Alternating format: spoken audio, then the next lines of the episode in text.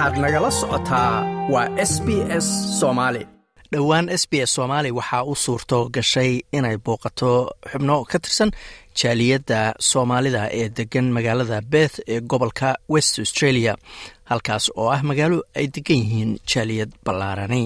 Waxaana waraysiyo arrimoa kala duwan taabanaya la yeelanay xubno ka tirsan jaaliyadda.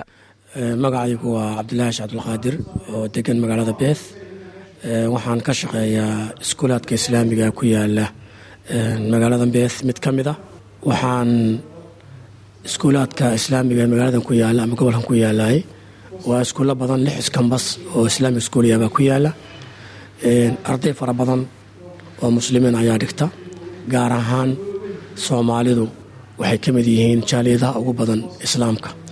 Waxaa dhigtaa iskuulkan anigu aan joogo konton iyo lix jinsiyadood oo muslimiina. Kontonka iyo lixda jinsiyadooda muslimiinta baanu ka mid nahay. Waxaana dhigtaa marka jaaliyad jaaliyad ama wadawadan loo firiyo muslimiinta. Waxaanu nahay jaaliyadda ugu badan.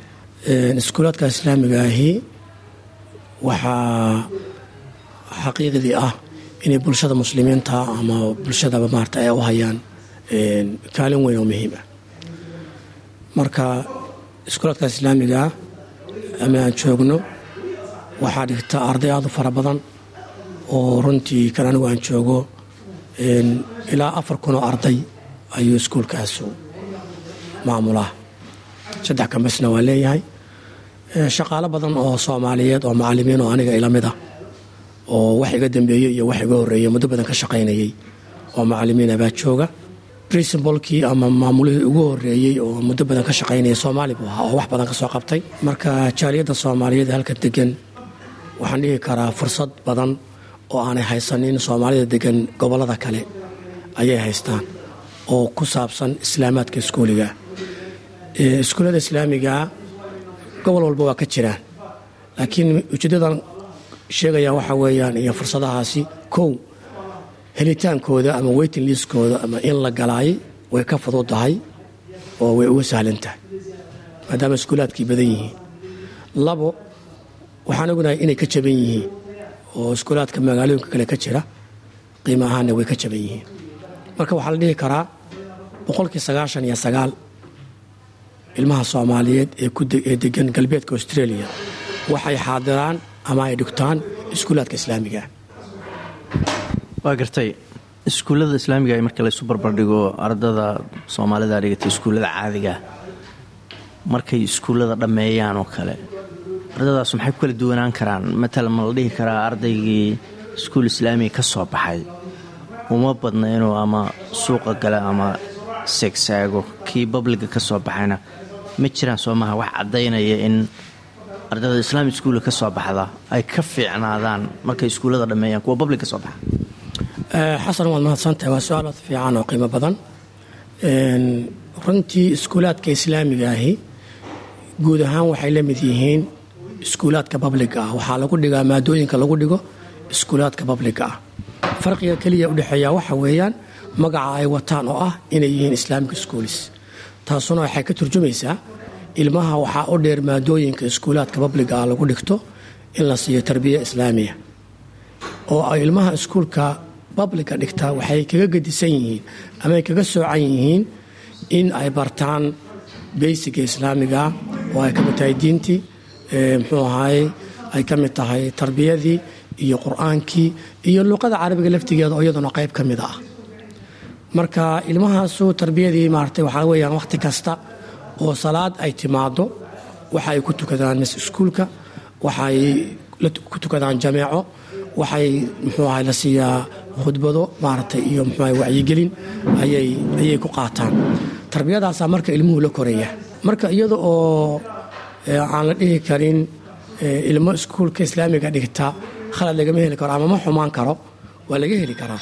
Laakiin waxaan is leeyahay mar walbaba ilmaha aan helin labaiyo toban sano inuu qaato mawaadooyin diiniya wuu ka gedisnaanaya mar kastaba ilmihii labaiyo toban sannadood oo xidhiidh ah iskuulka dhiganayay oo intuu ka bilaabay xanaanada b primary iyo kindi ka bilaabay yeerto alif ku dhameeyey markuu ka baxo waxaan aad iyo aad aragnay ognahay qof walibana dareemi karaa inuu farqi u dhaxayn doono isaga iyo ilmaha babliga dhigtay. Marka farqi baa udhexeeya farqigaasuna waxa weyaan magaca ay wataan ah islaamiga iskuulka oo ay qaadanayaan baysikii sidaan sheegay islaamka tarbiyadii qur'aanka iyo luuqadii carabiga oo qaybka ah. Waa gartay iskuullada islaamiga qaarkood qaali weeye matalan hadda iskuulla melbourne oo kale ku yaalla ama sydney oo kale kumanaan dollar baa ardaygiiba sanadka laga qaadaa. Marka qoysaska soomaalida ah oo laga yaaba inay carruur badan leeyihiin toddoba ama sideed iskuul u dhigato sidee ku awoodaan lacagahaas? Maadaama macalina tahay maaragtay qoysas ay ku adkaatay inay bixin waayaan ciyaalkii kala baxa iskuullada islaamka babliga ku celiya ama ardada qaarkood babliga geeya qaarna brivate waad mahadsantahay xasan walaal mar labaad. Waa su'aal fiican. Anigu waxaan ahay macalin waxaan ahay aabe. Sideed caruura u dhigato iskuulkaas oo shan ka midihii ay ka baxeen saddexna ay wadda weli ugu jirto. Marka waxaan dareemayaa waxa waalidka ilmaha dhalay uu dareemayo oo ama uu bixiyey ama culaysee maaragtay waalidku mar walba maaragtay uu bixinayo oo ilmaha noloshiisii iyo maaragtay ah kharashaadkiisa.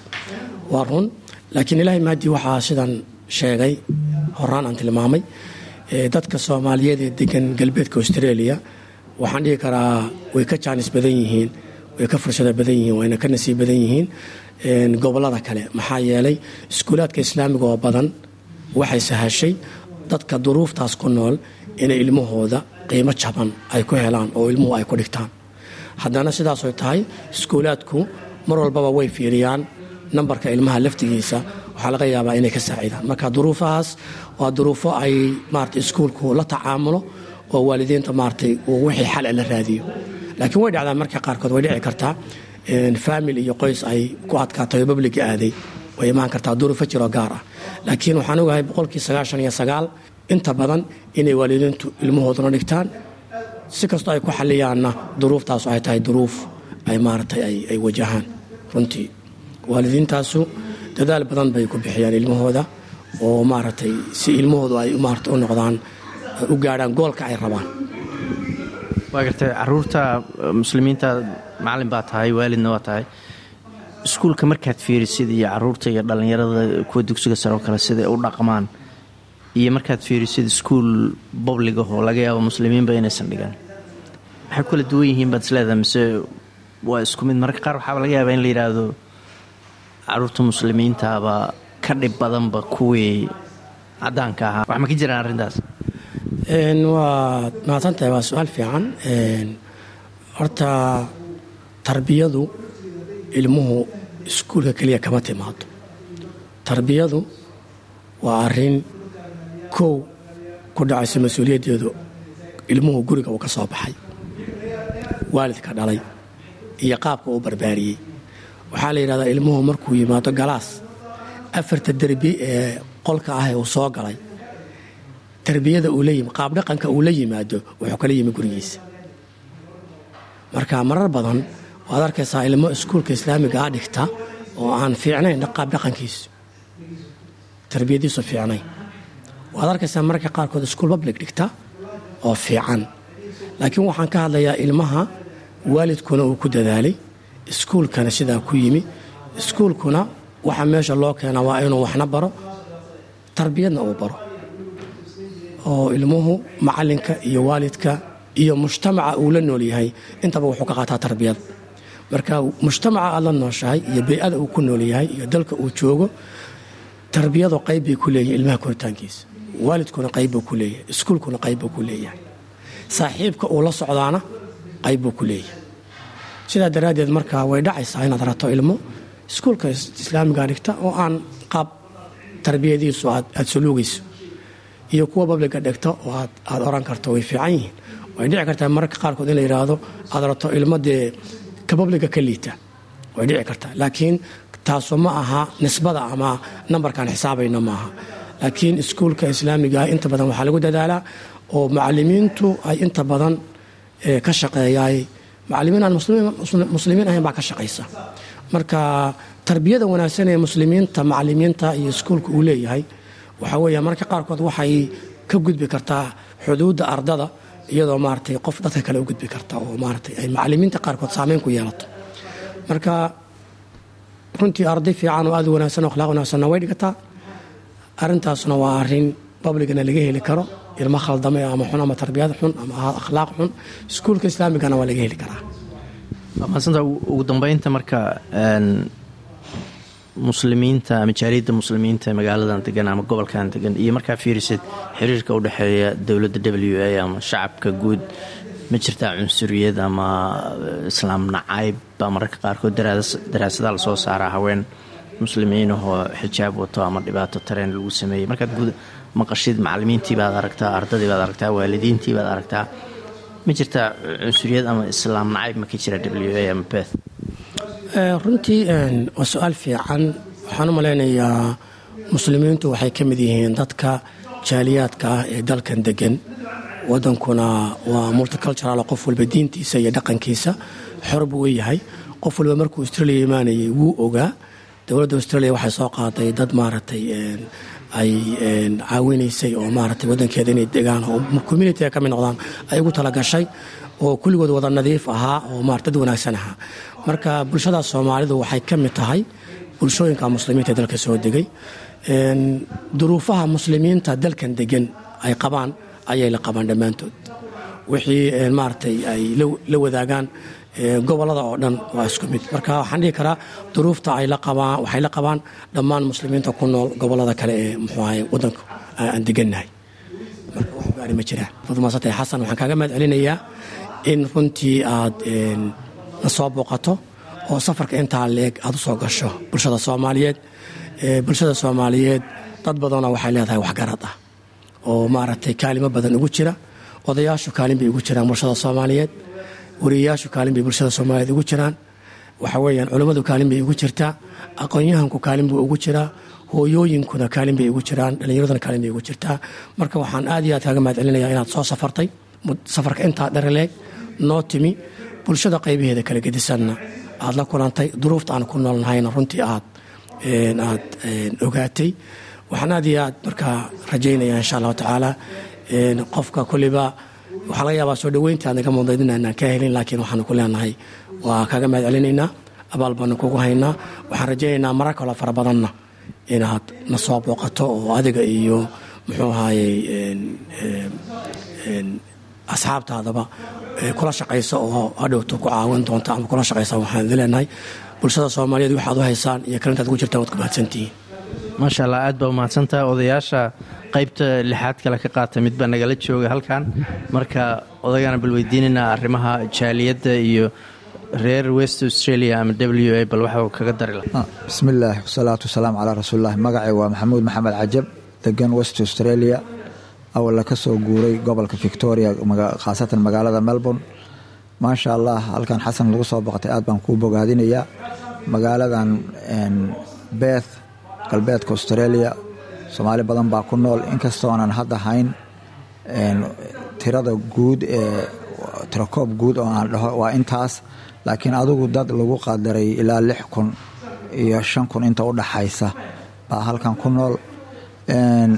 Haddii dadkan la qaybsho waa dad intooda badan dhallinyaro u badan intooda badan families aada u badan oo dhallinyaro badan leh ayay ku nool yihiin bulshada qaybaha kala duwanna way leeyihiin sida dadka shaqeeya oo mihnadaha ugu badan tagaasida laga shaqeeyo ama uberka la wado dadka ka shaqeeya public serviceka way jiraan dad badan oo transportiga publiga ah dowladdu leedahay ka shaqeeya way jiraan. Marka meelaha faraha badan ee ummaduhu ka shaqeeyaan wadankan ay aada joogaan waxaa kaloo aada looga shaqeeyaa oo dhalinyaro badan hadda ku jirta oo wadankan magaaladan wadankan australia khaasatan khaasatan galbeedka australia lafdhabar u ah dhaqaalaheeda macdanta minanka waxa la yiraahdo kuwaasna dhalinyaro aada u fara badan baa ka shaqayso ama injineerina ah oo jaamacadaha ka soo baxay minanka ama dhalinyaro tareydahoo waxbaratay oo farsamooyin kala duwan ku shaqaysa ayaa aada u badan. Marka insha allah waxaan leeyahay dadka halkan jooga waa uun bulshooyinka qurbaha ku nool soomaaliyeed unbay la yihiin waana bulsho hadda markii loo eego yacni waxyaabaha faraha badan ee hadda bulshooyinka la kulmaya ama dhallinyarada la kulmaya ay soo badanayaan sida waxyaabaha yacni dhibaatooyinka dee dal kasta markii qofku yimaado dhib unbuu la kulmaa. Marka xoogaa dhallinyaradu waara iska un dhib waa iskala kulmaan laakiin aad iyo aad iyo aad baan ugu wanaagsannahay markii loo eego qurbaha intiisa kaleeto.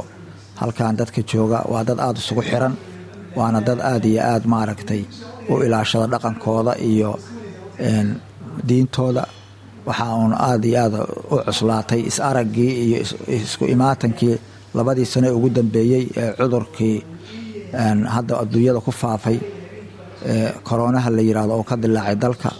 Qof walbana wuu garanayaa xaaladaas. Laakiin ilaahay mahada ka gaarto annaguna aada bulshadan maaragtay uma saamayn.